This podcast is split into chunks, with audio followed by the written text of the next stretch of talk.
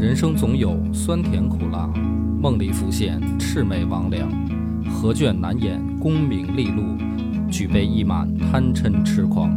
野史下酒四电台，道出不一样的精彩。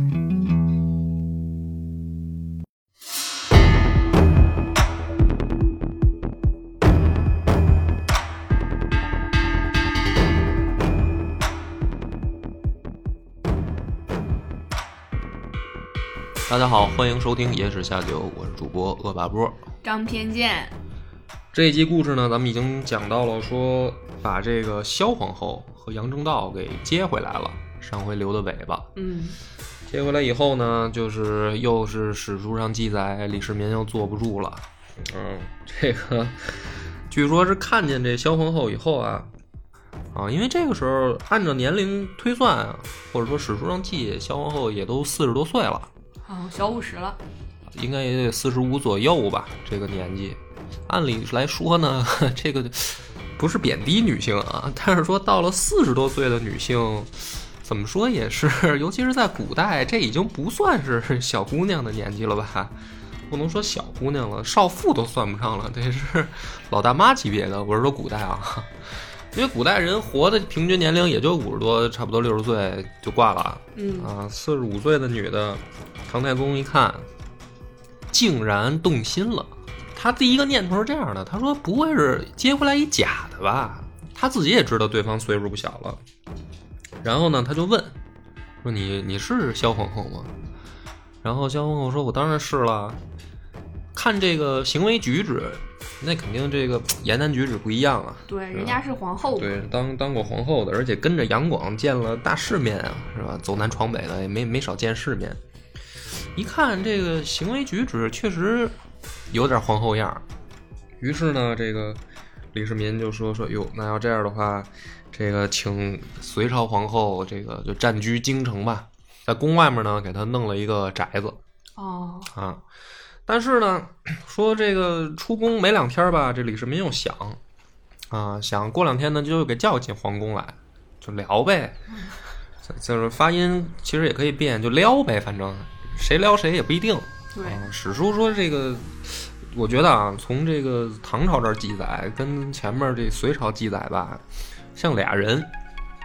反正唐朝这边的角度呢，就说这个萧皇后非常主动，对厚颜无耻啊，这个因为你掰着手指头算嘛，他也跟过不止一个人了，也跟过杨广，跟过宇文化及，这个然后又跑到突厥那边，那肯定也没闲着呀。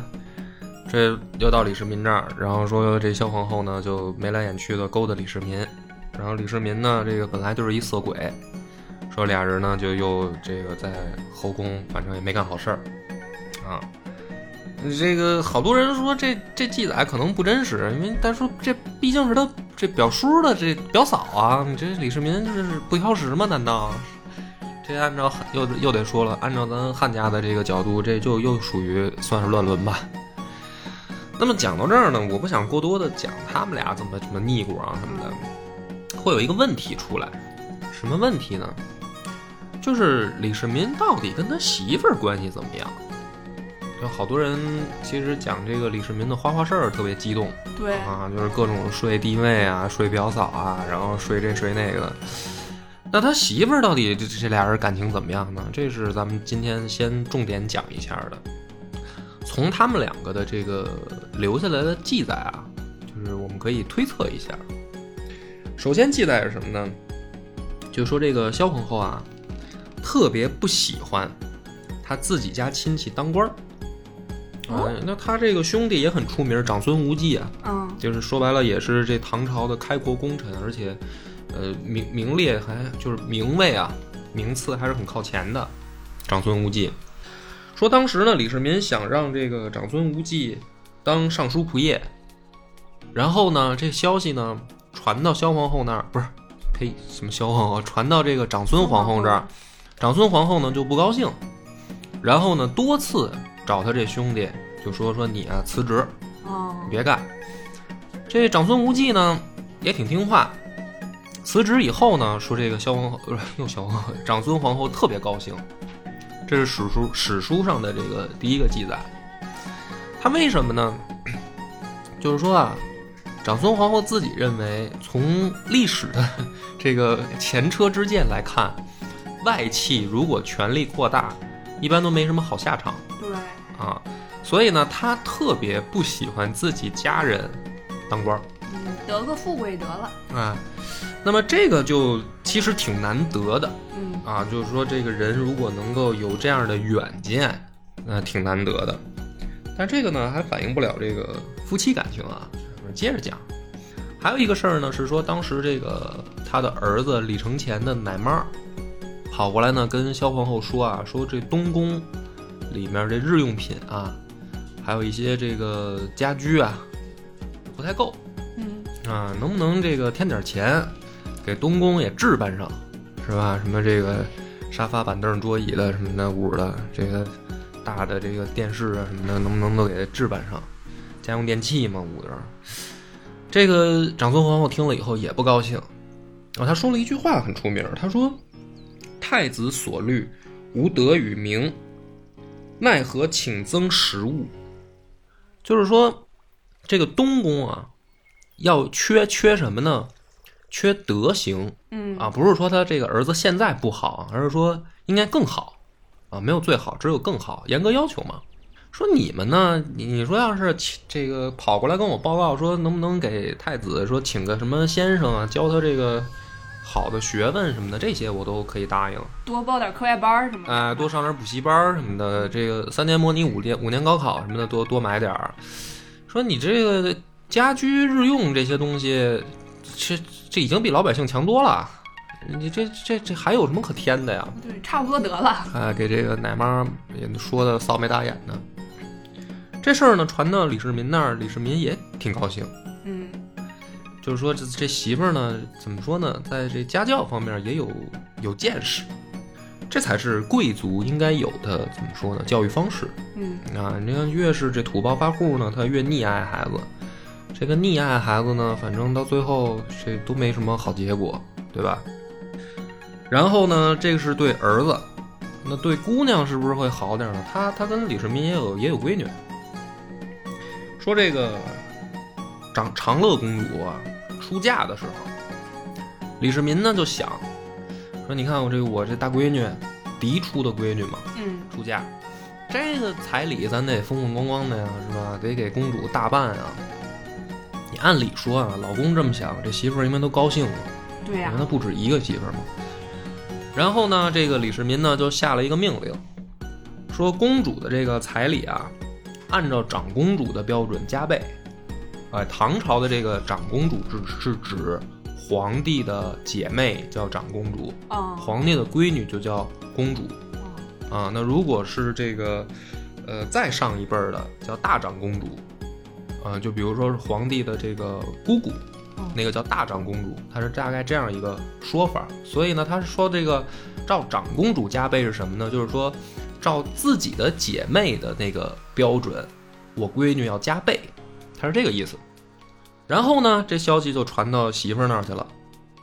结果呢，这个媳妇儿还没说话啊，这个朝臣啊，又是这个该死的魏征啊，就跳出来了。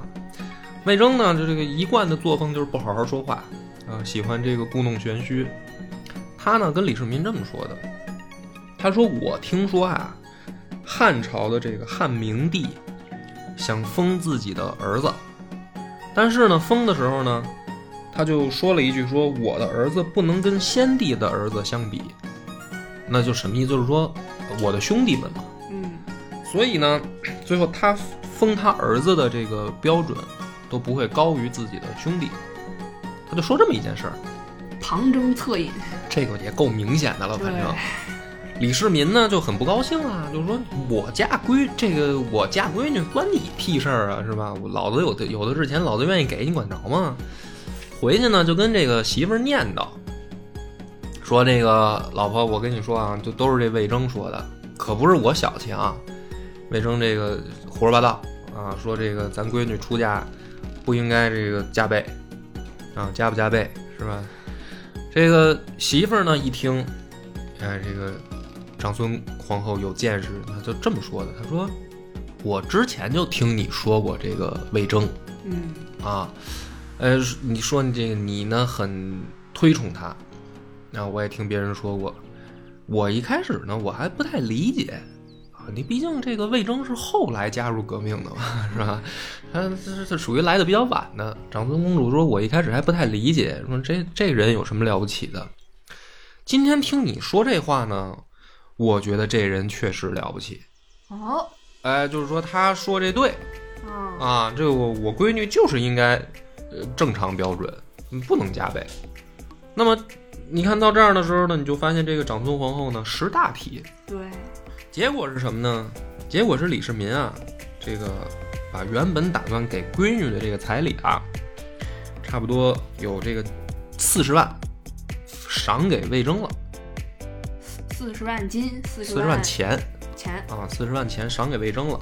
赏给魏征以后呢，还嘱咐魏征啊，说这个老弟你说的对，你知道吧？啊，希望你今后呢保持，哦，这哎是奖金，这是奖励嗯啊，因为你这个这个建议提的好嗯啊，我奖励你的。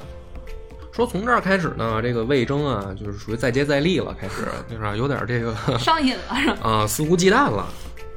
直到这个有一次呢，说这李世民上朝回来，然后在这儿正换衣服呢，特别生气啊。本来我不想讲这个，但是因为讲长孙皇后还绕不过去，特生气，说什么呢？说我他妈非得杀了这老农民啊！史书说这个我总要杀此田舍翁啊，就翻译成咱现在大白话就是老农民，我必须宰了他。长孙皇后在旁边听着就问啊，说这是跟谁呀、今儿出去又是惹一肚子气，你说说你要杀谁呀、说就那个魏征啊，在朝朝上不给我面子，又撅我啊！哟，长孙皇后一听也没说话嗯，啊，就这个出去了。出去过一会儿呢，又进来了。进来以后呢，看他盛装打扮，穿着这个朝服，嗯，啊，就是上朝时候穿的。进来以后呢，就跪，就是不能叫跪拜啊，就是叩拜李世民。李世民这很着急啊，说这个媳妇儿是是动哪根筋了又？你说要什么你就说呗。哪个纪念日我又忘了。啊？说今今天这个搞这个这一出，这是哪儿跟哪儿啊？长孙皇后说：“我这个恭喜陛下呀。”哎，说李世民说：“我这何喜之有啊？”长孙皇后说：“我听说啊，主明臣直，嗯，说这个大臣啊，一般这个比较直的时候，那都是碰上了这明主，他所才以敢说话。哎，所以才敢说话。那说今天这个魏征这个表现，这不是恰好证明老公你是一个明君吗？这个马屁拍的呢，也正好在点儿上嗯，啊。李世民一这么一听呢，说有道理，有道理，有道挺。道理啊，这个挺好，很开心。哎，所以这个这么几件事儿呢，可以发现啊，就是，呃，你看没有直接描写说他俩怎么卿卿我我是吧？怎么写情书这些没有对对对，啊，但是呢，描写的这些所有的都加起来啊，发现这个长孙皇后是一个识大体的这么一个媳妇儿对，啊，尤其是作为这个皇后，就是对吧？什么后宫之主嘛，非常有分寸做事儿。李世民呢就很尊重很尊重啊，我觉得如果这个夫妻相敬如宾是一个挺好的状态，对吧？但是呢，这个三十多岁的长孙皇后啊，命不长嗯，啊。等到这个，就是当时正是李靖打这个突厥和呃这个北方的游牧民族的时候啊，这个长孙皇后就病重了。嗯，时候刚三十多岁，三十五岁还是三十六岁来的。说他病重以后呢，这个李世民也很着急啊，就让自己的儿子李承乾去伺候长孙皇后。李承乾呢，于是就希望啊，说父亲能不能够大赦天下，然后能不能请一些这个僧人来宫里面这个去祈个福祈个福什么的。对，为什么要大赦天下呢？因为古人比较迷信嘛，嗯，就是觉得说这个拿这个事儿冲一冲啊，就是大赦天下是相当于好事儿嘛。这个事儿又传到这个长孙皇后的耳朵里了。长孙皇后呢就说说这两个事儿都不能干。嗯，第一个呢，说赦令啊是国家重点啊，典籍的典，嗯嗯，不应该轻易的使用。那么不能因为我乱国家的王法。第二个说，那祈福为什么也不行呢？这个也是有这个唐朝特殊原因啊。说这个佛教本身就是远方异教，啊，那就是唐初。啊，这个真经还没取回来呢。对，啊。所以说这个佛教本身是远方异教，因为他们李家呢喜欢给自己脸上贴金，说这个自己祖先是老子儿。老子，啊，那就是道教这个才是正统对对对，啊。当然后来这事儿它有变故，但是这个时候呢，这个把佛教当成远方异教，所以说你不应该为了我招一帮和尚进宫，这也不好。你但是你问题是说这时候他已经病重了嗯啊，就是你说这个人啊，他病重的时候还能这么明事理，那就难了。对你说这都快有生命危险的时候，那大部分都是说咱这个能活着再再说，你甭管他有没有用。对，啊什么招儿都想了先，对，因为这长孙皇后呢，就是说那不能因为我乱了国家的王法。然后呢，到真正快不行的时候，就已经是有点病入膏肓膏肓那意思了。有一天呢，这个老公来看她，就拉着老公，她就说事儿嗯啊，说什么呢？说最近啊，这个我听说房玄龄让你给赶回家了，犯点小错赶回家了。说房玄龄这个人是个忠臣啊，啊，说如果没有大错，你就不要把他赶走。你你注意这个时候他自己都快不行了，他啊，还在操心说这个国家大事儿呃，这对，就是朝廷的这个用人的这个问题，还替别人求情。然后呢，这个李世民就就说：“那那你要这么说，因为确实也是说的也对啊。嗯，后来把房玄龄叫回来了。最后临死前了啊，已经是临死前了，交代后事儿了。他跟李世民说什么呢？说我再嘱咐你一遍，我家亲戚一定不能当大官儿，嗯，还是这事儿哈。就唯一的遗愿是吗？这不不不没完，这是哦第一个、第一个遗愿啊。第二个遗愿呢是说我死了以后啊，不要厚葬。啊，啊，就就这个随便铺张浪费对，随便找地儿埋了就行。啊，不不要这个大修什么皇陵乱七八糟的啊，不要搞这些事儿。然后呢，说愿陛下能够亲君子远小人。啊，这第三个遗愿，亲君子远小人，然后省劳役止游猎。啊，就是没事儿不要老麻烦百姓，是吧？也没事儿也别老出去野去，啊万一让野猪拱了怎么办什么的。然后享年三十六岁，就临死前就基本上都还是在这想着说这个老公怎么能当好这个皇帝这这些事儿。说李世民呢，这个很伤心，非常非常伤心，特别难过。这个没死了没多久啊，说宫里面就有这个宫人啊，传出来，也不是传出来，就是拿出来了一堆书。嗯这书是什么呢？说这长孙皇后活着的时候啊，特别喜欢看书啊，然后没事呢，自己还写写写写画画的，大家也不知道她写什么呢啊，反正太监又不认字儿，是吧？宫女好多文化程度也不高。李世民就拿过来看啊，写的是什么呢？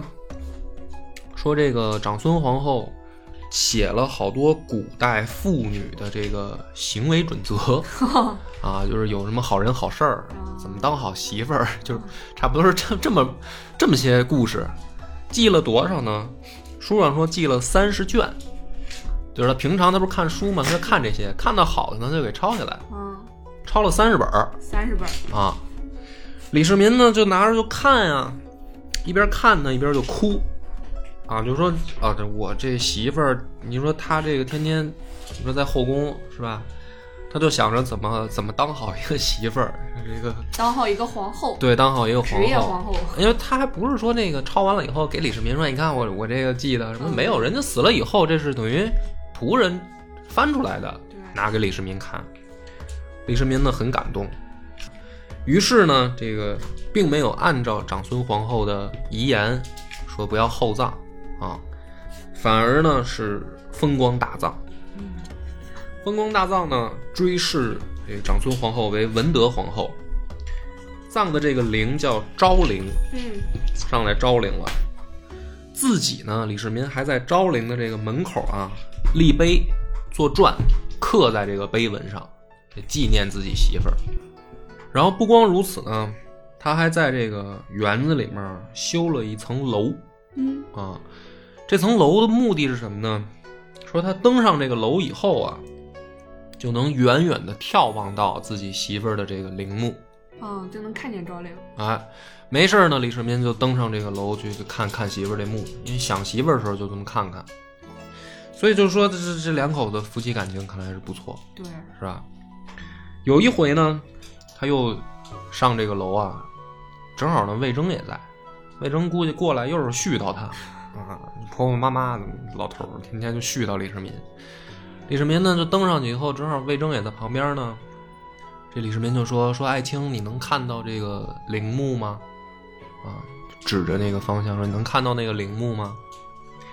魏征呢，俩眼瞪着，哎，就看着这个方向啊。书上说熟视，看半天，就这么盯着看。哎，这李世民说：“这看见没有啊？”老眼昏花。哎，这魏征就说说：“哎呀，陛下，如果确实可能上了年纪了。”嗯我没看见呀、啊，这个哪儿呢？李世民就给他指说，就那儿啊，不是昭陵吗？这这什么眼神啊？还没看见吗？这时候魏征又不好好说话，嗯，他说：“哦，你说昭陵啊？哎，我以为陛下让我看县陵呢。说昭陵我早就看见了，一上来就看见了。这是什么意思呢？这县令啊，埋的是他爹，啊昭陵是埋的他媳妇儿。啊这魏征这这一就是不好好说话嘛，你说确确实招人烦。人家这儿想媳妇儿呢吧，他非得跟着这儿来一个说，你怎么不看你爹呀？就是你这天天看你媳妇儿的坟，就是反正又又是呲的李世民，啊李世民这么扫兴也没管他。但是这都反映什么呢？其实就反映其实夫妻的这个感情还是不错的。对，对吧？那么正是因为这个喜欢或者说爱长孙皇后，李世民跟对等于长孙皇后生的孩子就格外的好啊。长孙皇后的儿子呢有三个，老大就是李承乾，老二呢是魏王李泰，老三呢就是晋王李治嗯啊。李治大家应该不陌生，对，啊，后来比较出名儿。但是呢，这三个儿子里面，他都很喜欢啊。但是最喜欢的其实是老二李泰。为什么呢？书上说啊，说这个李泰有两个优点。第一个呢，这个折节下士，什么意思呢？就是有礼貌。呃，对，懂懂礼貌啊，这个喜欢喜欢交朋友。第二个呢，就是文采不错，哎，这个写作文很棒。那么这两点呢，都深得李世民的这个喜爱，嗯嗯，就说明这孩子应该是既谦虚又聪明。于是呢，这个李世民就请王圭做李泰的老师，而且呢还嘱咐李泰说：“你对待老师就像要对待我一样，你要听话。”嗯那么王圭呢也很尽职尽责，教这个皇子，教的什么呢？就是忠孝啊。这个大家以为啊想多了，就是就是古代嘛，能教什么呀？思想品德课呗，都是嗯，还以为教什么治国之策。啊，是忠孝。有一回呢，这李泰就问王圭啊，说这个老师，那么嗯，忠孝我都明白了，嗯还有什么要学的事儿吗？啊，我有没有有没有什么习题可以做啊？好学吗？语文、数学、英语、物理、化学。哎，我从哪儿开始学？你给给个方向。这个王圭呢就说说，我听说汉东平王说过一句话，说为善最乐，就从这儿开始就行啊。愿这个王爷谨记。什么意思呢？就做好人好事儿。哎，对，就做好人好事儿就行了。嗯这个就是做人也是一门学问，他这意思就是啊，就是你只要做好事儿，做什么好事儿都行。那么这些话呢，传到李世民那儿呢，李世民也很高兴，哎，这个师傅请对了。对吧？就是这孩子学术这个是是吧？作业完成怎么样？这都单说，反正咱家这个有皇位，哈，这将来不愁找工作。关键的是要抓住思想品德当个好人，是吧？善良正直。很高兴啊！这个于是呢，把自己的这个三闺女南平公主嫁给了王圭的儿子，两边就结亲了。啊，你就可以发现这个李世民有多喜爱这个这长孙皇后的孩子，是吧？就是大家可能觉得莫名其妙，说这怎么能体现说这个他喜欢长孙皇后，这不是应该喜欢王圭才对吗？是吧？那正是因为重视这儿子呀，他才能重视这儿子的老师啊。对，啊，那么李世民呢也不止这个三个儿子啊，他有好多儿子。这些儿子呢，大部分啊，李世民都给发到外地去，各州啊，不是当这个各州的都督，就是当各州的刺史。嗯，这帮孩子干的怎么样呢？嗯，反正这个褚遂良在历史上说了这么一段话，可以反映这帮孩子的这个业绩。褚遂良说：“这帮孩子忒不懂事儿了，能帮二代吗。啊，说能不能，大哥你先把他们在京师先训练好了再撒出去，这可不可以？啊，李世民说那也行，反正呢左耳朵进右耳朵出，啊也没招回来几个，都撒在外地。顺嘴讲这么一句是什么意思呢？你可以发现这个，呃，这是唐初唐朝初年，就是李世民的这个教育方式呢，还是比较粗放的，啊，就是呃挺像这个汉朝的，汉朝也是藩王嘛，啊，后来这个到晋朝也是，就到隋到明朝都是。但是这跟唐朝后期，因为咱们会慢慢往后讲，这个作风就截然相反了，啊，那到了这个李隆基的时候，那皇子想出去比登天还难，都圈在一块儿养着，啊，这是李世民这会儿不是，都都往外撒，然后出去出去散德行去。这个讲到这儿之后呢，咱们就顺着就得讲，讲什么呢？他为什么这么多儿子呀？啊，就是还得转折一下。因为媳妇儿多。对，这个媳妇儿多，所以儿子多。就是虽然长跟这原配夫人感情不错，但是呢，这个李世民是真没闲着。史书说，这个李世民素性好色，跟这个数得上号的嫔妃啊，得宠的，这个第一个得说这徐贤妃。这个徐贤妃是一个才女啊，据说是四岁的时候就通读《论语》《诗经》了啊，八岁的时候能写作文儿。嗯，学前教育做的挺好的。你不是学前教育，这就是神童啊！什么四岁人家通读《论语》《诗经》，是吧？这这现在很多，你多少岁了？三十二。你这两本你通读过一本吗？没有 所以说人家才女嘛。嗯你看这个李世民得着，还有呢，这个吴王李克的妈妈是隋炀帝的女儿，嗯哎，这也深得李世民喜爱。然后李佑齐王妈妈殷妃啊，蒋王李辉的妈妈王妃，越王啊这个母亲燕妃，然后纪王的母亲韦妃，这就几个了。反正这个你就这么掰，一只手数不过来，肯定。嗯，啊，这么一会儿已经这两快两只手了吧？你咱还得加上那谁呢？萧皇后啊，这个弟妹 嗯，杨氏，反正这个李世民天天不闲着。还有选秀不是，对，到这儿呢，史书上说啊，他还嫌不够啊，啊，就是这这这还没不够，不够呢，老头儿就琢磨，说这个天下能不能上哪儿寻摸点美女啊？哎，就在这个时候呢，传来好消息了，说有一美女，这个姑娘是谁家孩子呢？他一哥们儿，他这哥们儿姓武，这个并州文水人，山西文水嘛。姓武这哥们儿叫武士月，跟李世民，啊、跟跟李世民他爹就就就就算是，就等于就就已经跟着了。啊，这是家里面的这老部下。这个李世民当这太原留守的时候，武士月是行军司凯参军，就是老部下了。说他家出一个这个闺女，长得好看，门户也不错呀。那这个时候等于建国以后的这武士月呢，已经当到了这个工部尚书，外放当荆州都督。哦，而且呢加封英国公，这也是这个等于王公贵族家的闺女啊。家里面呢这个两个孩子啊都不错，仨闺女。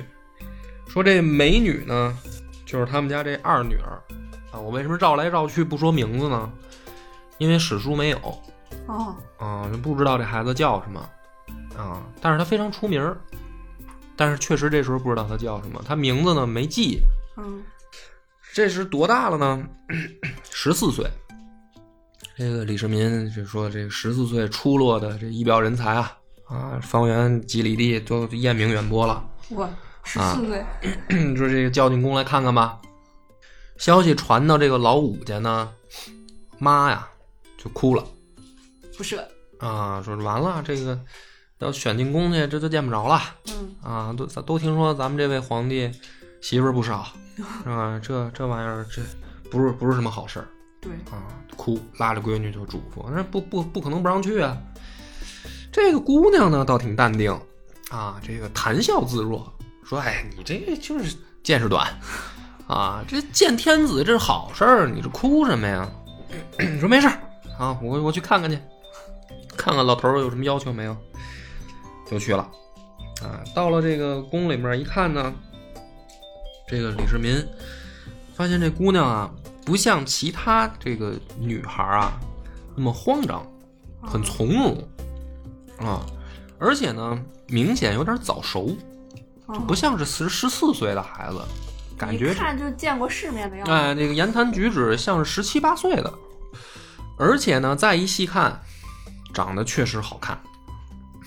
哎，这个描写美女的这个那些词儿吧，你就可以都用上，反正有意想之美吧，好看，又年轻漂亮。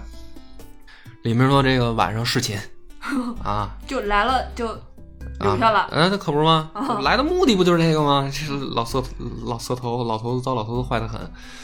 这就晚上就侍寝，侍寝一开始李世民还担心说这姑娘小哈、嗯是吧？别别别太猛，给人吓着。哎，发现这个这个十四岁这姑娘懂，反正就嗯不像第一次那感觉啊，我都不知道怎么形容。说这个这这玩儿挺好，反正俩人儿，哎呀，给李世民开心坏了。说这个这据说啊，史书上这么说的，说这个越瞧越越开心啊。第二天早上起来呢，给他了一个新名字啊，因为原名我也不知道叫什么，新名字大家就知道了，管她叫媚娘啊，啊，也就是后来的则天女皇。说好到什么程度呢？这李世民一开心啊，说那个什么萧皇后啊，什么这些都都不找了，都不去了，就天天就跟这个呃武媚娘玩。那么讲到这儿呢，咱就得评论一下了。哎我一直以为李世民他是喜欢那种熟女风的，对吧？你看，说实话，反正他这个范围挺广 啊。你说这个小到十四岁，然后大到这个四十五、四十五都不放过嗯啊，这个不挑食。这这皇帝反正也是身体好，看来嗯，对对，啊，从这件事可以佐证说前面那些说他这个出去打仗时候那么猛，这个我倒是有点相信了，反正啊。但是为什么好多人就说这个呃脏唐烂汉呢？就这个叫史书上啊史官比较嘴欠，就是说这个这叫女祸啊，是吧？什么叫女祸呢？说白了就是这个皇帝他这个后宫他出作妖不老实，这个叫女祸啊。因为古古代的这个史官，反正对女性的确有偏见，就觉得这都是红颜祸水。别的朝代吧，咱单说，你别你就不能说那些亡国的吧，对，是吧？反正在这个李世民这儿呢，这他妈还真说准了。反正人最后人建立一五州嘛，对，差点给他差点给他们老老李家废了嘛。啊，为什么我刚才说没没名字呢？大家说不对啊，那个怎么没名字？武则天、武曌，这不都是他名字吗？对啊，这俩名字啊，都是后来他自己起的，啊，就不是这个原本的那个名字，都是他当了女皇以后自己给自己起的。嗯，看人家演绎说，则天女皇在小时候就心怀天下，然后啊日月当空。对他那个照，就原本是没有这个字儿。嗯那个照怎么写呢？就是上面一个日加一个月，就是名字嘛，然后底下一个空气的空，啊，他自己解释说这个叫日月当空念照，他他自己发明的，对，原本就没这字儿。所以呢，这个的他原本的名字其实史书上没记下来，不知道。但是这个史家还有一笔啊，就是也叫不能说叫闲笔了，就是反正也是讽刺李世民的。不光讽刺李世民，还讽刺这个魏征。你看这集故事，咱们把焦点都放在这个李世民跟媳妇儿们身上了，把这这老小子给漏了，是吧？这里面有个问题，大家都没听出来。有的有的前辈总结出来了，嗯，什么问题啊？你看这魏征天天给李世民提意见，对呀，对吧？啊，这么明显皇帝一毛病，魏征一句话没说过。嗯，为啥呢？什么毛病？就是好色嘛，对吧？嗯就是大家最后不是老说这个脏唐烂汉最大的这个诟病，就是从李世民这儿开始的，就是说他这个睡睡睡姑娘没够嗯啊。这属于这个最李世民，你要说他别的问题啊，其实都不太严重，嗯就甚至有的不算毛病。他最严重的就是好色，怎么史书上这么这么这么来看是这样的。但是呢，魏征曾经给李世民上过两个很有名的这个呃怎么说呢，叫政论性文章，一个叫《十思》，一个叫《十书嗯》，都是长篇大论啊。就是平常那些都是史书上太对没记，就平常他怎么没事儿就勺到他。勺到他那些都没记啊，嗯就是这两个属于长篇大论，写写这个论文的这个留在历史上了。这两篇文章里面基本上就没说他这个好色这问题，为啥呢？哎，所以说魏征这个老小子啊，真他忒精，啊，他为为什么不说呢？说白了，他说那些都是无关痛痒的屁话。哦，就你你这边有兴趣的话，大家可以找着上网都能搜着。就是魏征，你就搜魏征给李世民写那个十思思想的思书，就是那个奏书的书，这两个这两个文章都能看到。而我看了以后，我觉得就是无关痛痒的屁话，就没什么用。